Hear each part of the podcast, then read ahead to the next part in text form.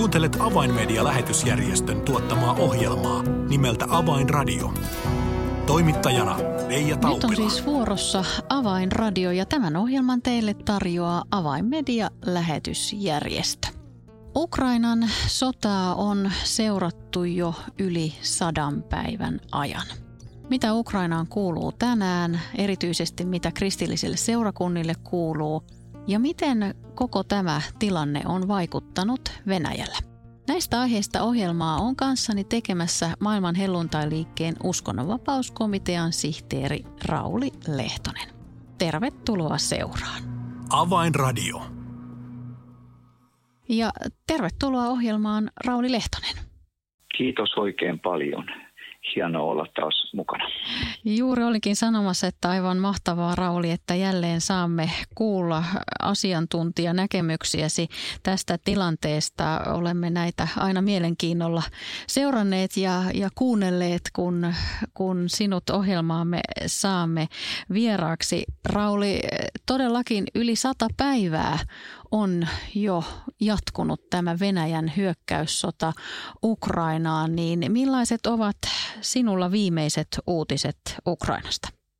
No viimeiset uutisethan on, on sellaisia, että, että Ukrainan armeija ja Ukrainan kansa on edelleen hyvin, hyvin ahdistunut ja vaikeiden haasteiden edessä ei ainoastaan rintamalla, vaan, vaan myös siellä kotipuolessa. Ja, ja tällä hetkellä hän arvioidaan, että, että lähes seitsemän miljoonaa ukrainalaista e, on maan rajojen ulkopuolella, eli, eli varmaan pakolaisetkin eri puolella Eurooppaa niin, niin kärsivät tästä, tästä todella paljon ja, ja ehkä kaikista huolestuttavinta tällä hetkellä on se, että loppua ei niin kuin suoranaisesti ole vielä, vielä näkyvissä, että, että pelkotilat keskittyy paljolti siihen, että, että kuinka kauan tämä, tämä vielä niin kuin jatkuu.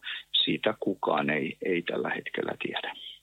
Se on juuri näin, mutta yhteinen rukouksemme varmasti on se, että tälle kaikelle kauheudelle pian saataisiin päätepiste. Rauli, me täältä avaimediasta olemme olleet yhteydessä Venäjän, anteeksi Ukrainan helluntai-liikkeen kansainvälisiä yhteyksiä vastaavaan henkilöön Juri Kulakievitsin ja häneltä olemme tässä viime viikkoin ja kuukausin aikana saaneet, saaneet terveisiä siitä, miten seurakunnat ja, ja uskovat ovat kaiken tämän tilanteen keskellä voineet toivia. Onko sinulla kuulumisia ja terveisiä täältä seurakuntakentältä?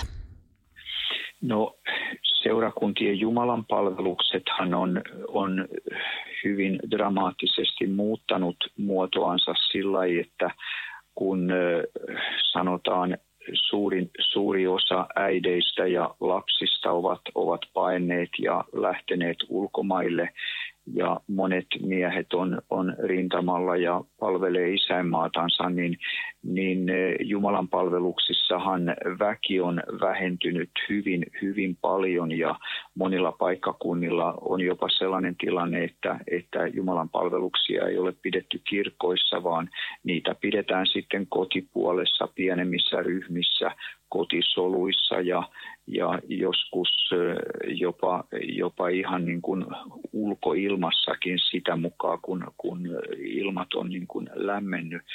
Et se on tietysti yksi tällainen hyvin, hyvin dramaattinen tapa.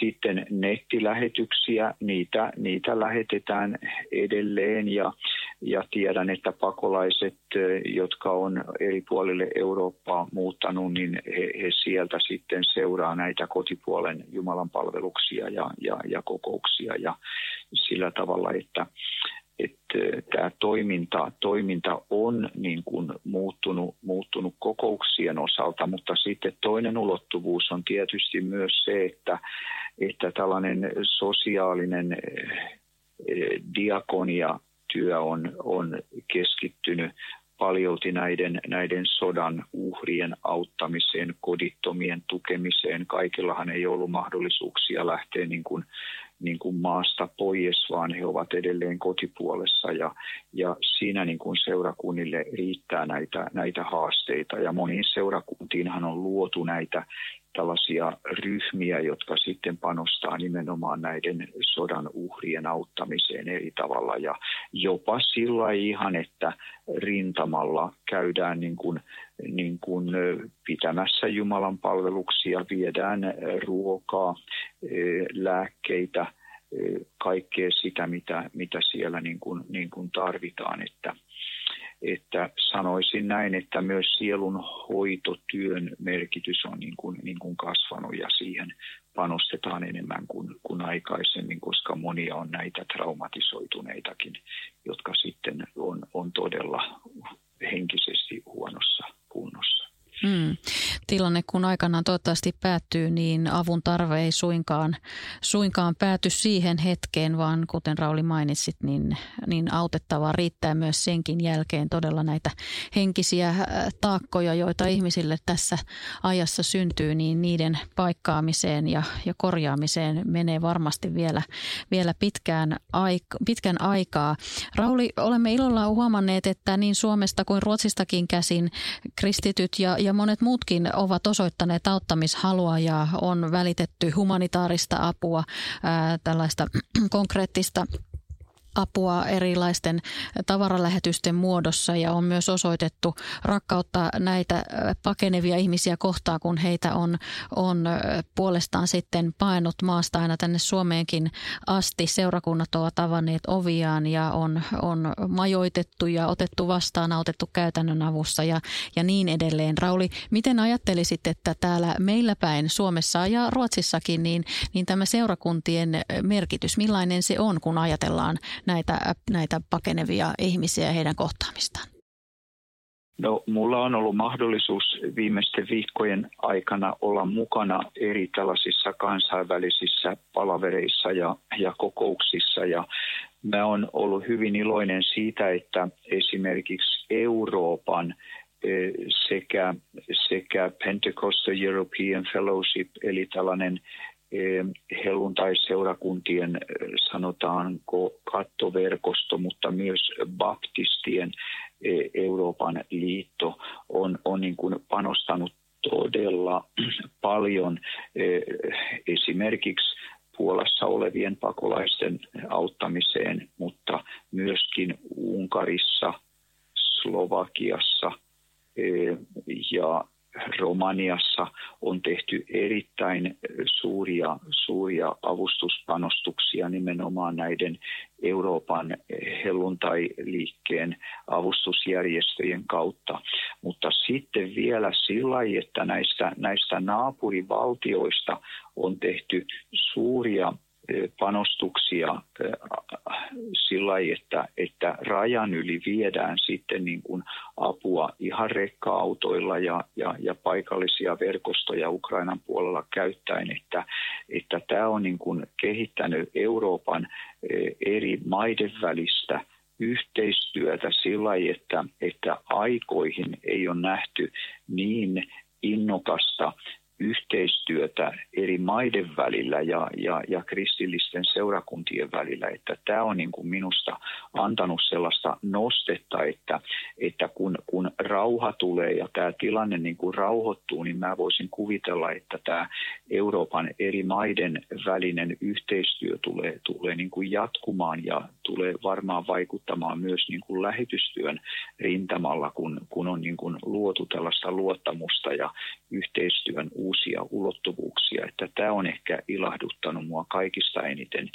Sitten toinen asia, mikä Ruotsissa ja Suomessa on ollut nähtävissä on se, että, että seurakunnat uhraa valtavia määriä niin kuin, sekä elintarvikkeita että varoja ukrainalaisten auttamiseen ja, ja myös sillä että yhteiskunnassa sellaiset ihmiset, jotka ei ole aktiivisesti seurakuntatyössä mukana, niin hekin haluaa niin kuin osallistua ja auttaa. Ja on jopa, jopa ollut monissa tällaisissa e, Ukrainaan e, ja sanotaan niin kuin Ukrainan konsertteja ja, ja, ja muita avustustilaisuuksia, joita on järjestetty, niin ulkopuoliset on aktiivisesti ottanut osaa ja tullut, tullut tilaisuuksiin ja halunnut niin kuin osoittaa tällaista solidaarisuutta.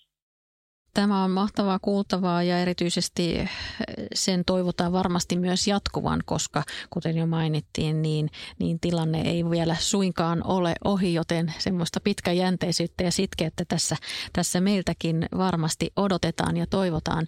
Rauli, eh, vaihdetaan sitten vähän aihetta eh, ikään kuin toisen osapuolen näkökulmaan, eli, eli puhutaan Venäjästä.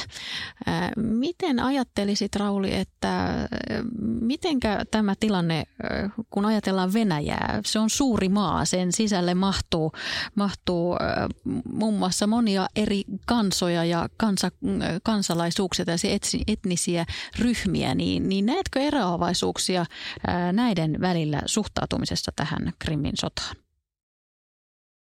No Venäjän puolellahan tämä virallinen versio tälle erikoiselle sotaoperaatiolle on se, että venäläiset niin kuin, niin kuin lähti auttamaan eh, Luhanskin ja Donetskin alueella asuvia venäläisiä, joita niin kuin eh, virallisen näkemyksen mukaan Venäjällä sorrettiin ja syrjittiin ja oli jopa kansanmurhan vaara.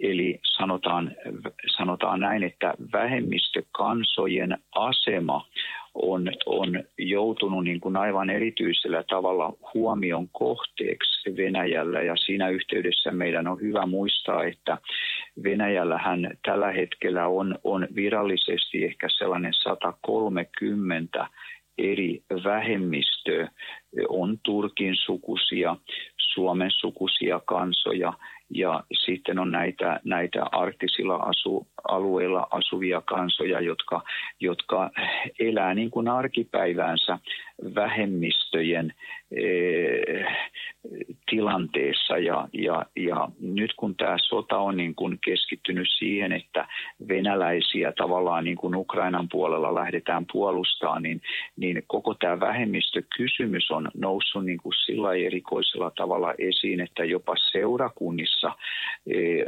on, on enemmän puhuttu niin kuin näistä evankelioimattomista kansoista ja saavuttamattomista kansoista, että tästä voi hyvinkin tulla sellainen tilanne, että, että nämä saavuttamattomat kansat ja evankelioimattomat kansat tulevaisuudessa saattaa saada enemmän huomioon omalle, omalle kohdalleen, että, että tästä syntyy niin kuin ihan sellaista uutta mielenkiintoista haastetta, joka saattaa niin kuin myötävaikuttaa tulevaisuudessa lähetystyöhön sillä että, että huomioidaan näitä, jotka eivät vielä ole kuulleet evankeliumia.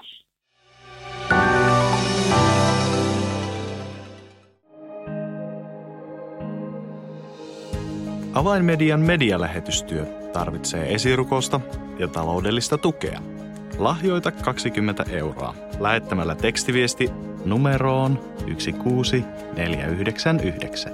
Kirjoita tekstiviestin sisältö avain 20 ilman välilyöntejä. Siis tekstiviesti avain 20 numeroon 16499.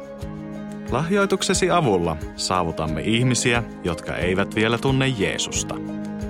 Kiitos tuestasi.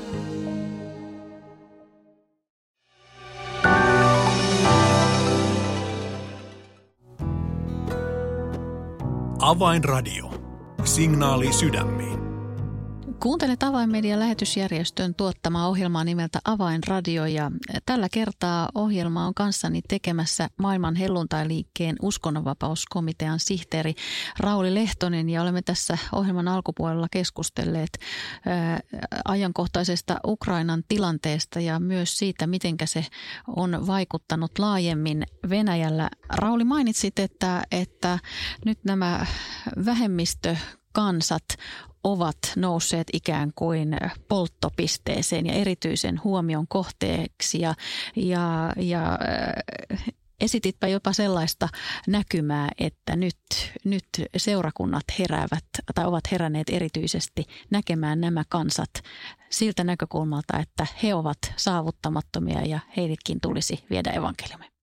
No oikeastaan jo siinä yhteydessä, kun, kun Krim miehitettiin vuonna 2014, niin Krimillähän oli tällainen vähemmistöryhmä kuin Krimin tataarit, joita on noin 350 000, niin, niin hehän koki hyvin kielteisenä sen, että, että Ukraina Ukrainan vaikutus väheni niin kuin Krimin politiikassa ja, ja, ja he oli kaikella tavalla vastaan sitä, että Venäjä tuli niin kuin johtamaan heidän aluettaan. Ja tästähän syntyi sitten sellaista aaltoliikettä, koska Venäjällähän on tataareja myös Keski-Venäjällä ja, ja Volkan alueella ehkä sellainen 5-7 miljoonaa, joiden sympatiat sitten, sitten oli tietysti Krim, Krimin tataarien puolella ja, ja siitä on syntynyt nyt sitten, sitten Venäjän alueen muslimien parissa tällaisia tietynlaisia jännitteitä, että, että hyvinkin tämä Venäjän poliittinen tilanne saattaa tulevaisuudessa sirpaloitua sillä että, että nämä, nämä eri etniset ryhmät rupeaa niin kuin tavallaan nostaa päätänsä, että heitäkin täytyisi huomioida enemmän vähemmistöinä ja, ja antaa heille mahdollisuuksia toteuttaa omaa uskontoonsa ja, ja omia kulttuuria kulttuuriperinteitänsä ja, ja, ja sillä tavalla, että mä luulen, että koko tämä Ukrainan sota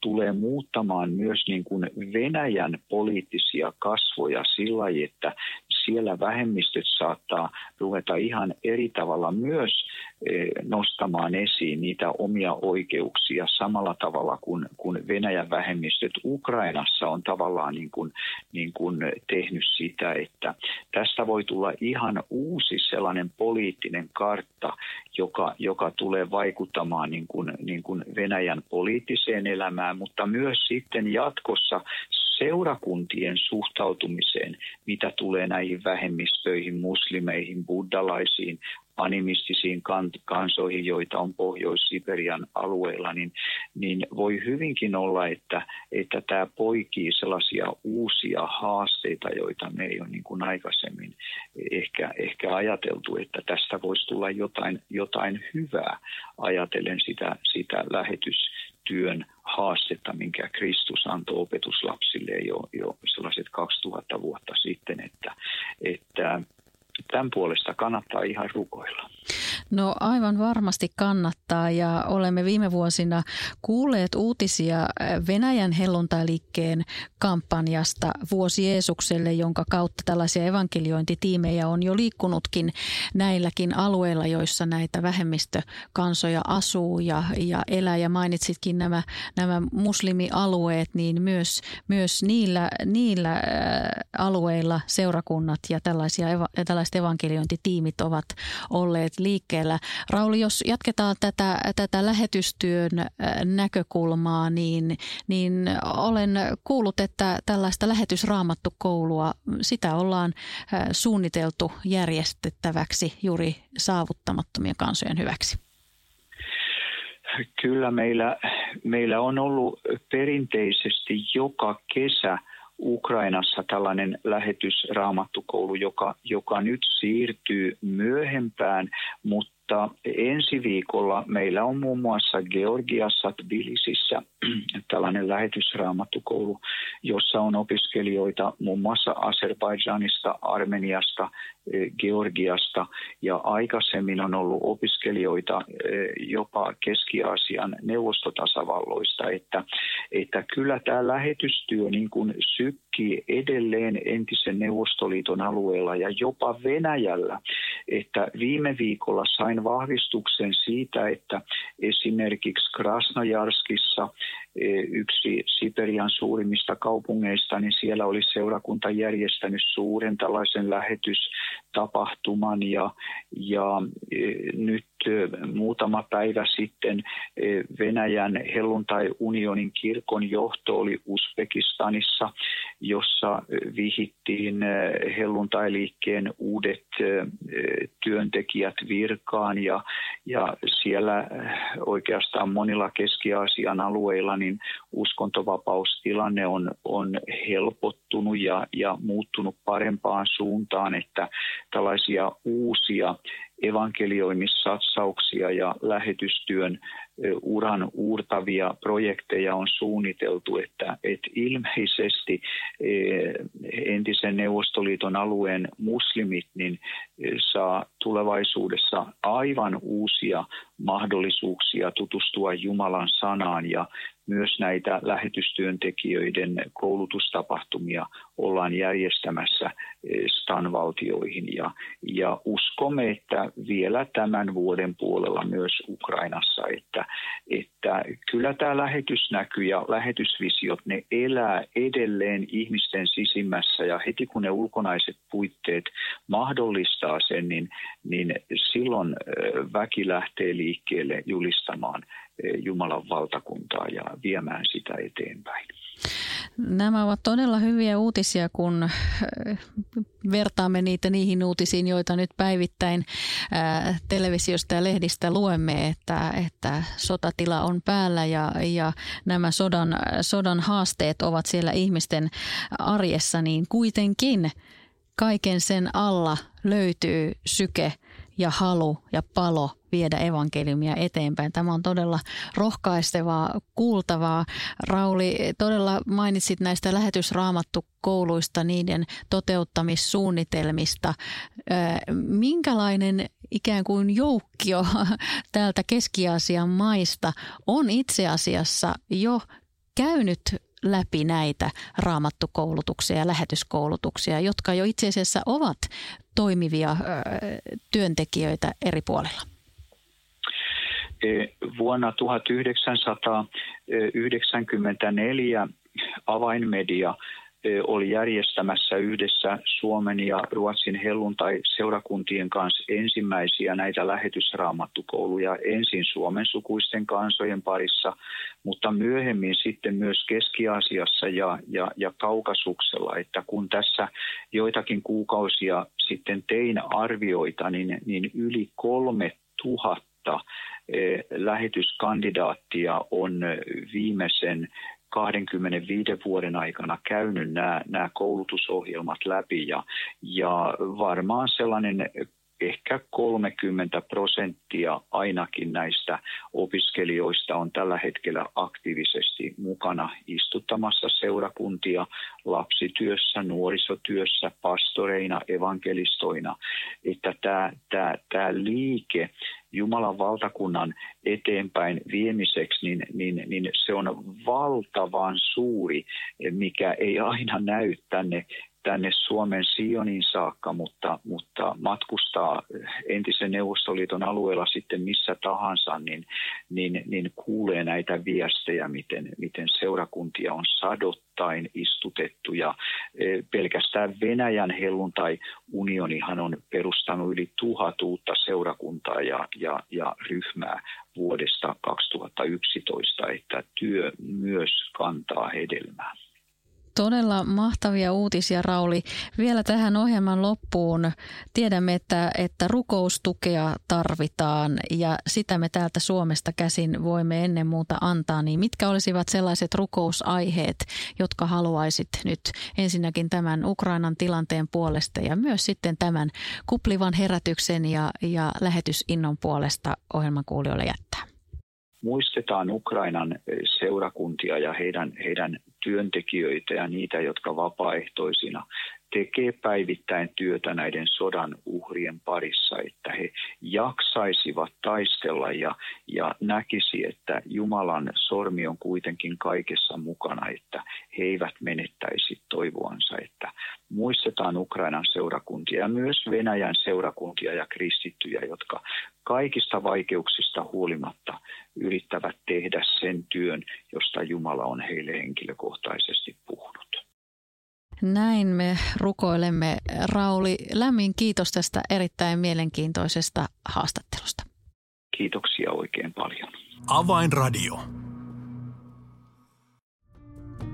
Tilaa ilmainen avainmedialehti soittamalla numeroon 020 74 14 530 Tai lähetä yhteystietosi osoitteeseen info at avainmedia.org. Tässä oli ohjelmamme tällä kertaa. Minun nimeni on Reija Taupila. Kuulemisiin jälleen ensi viikkoon.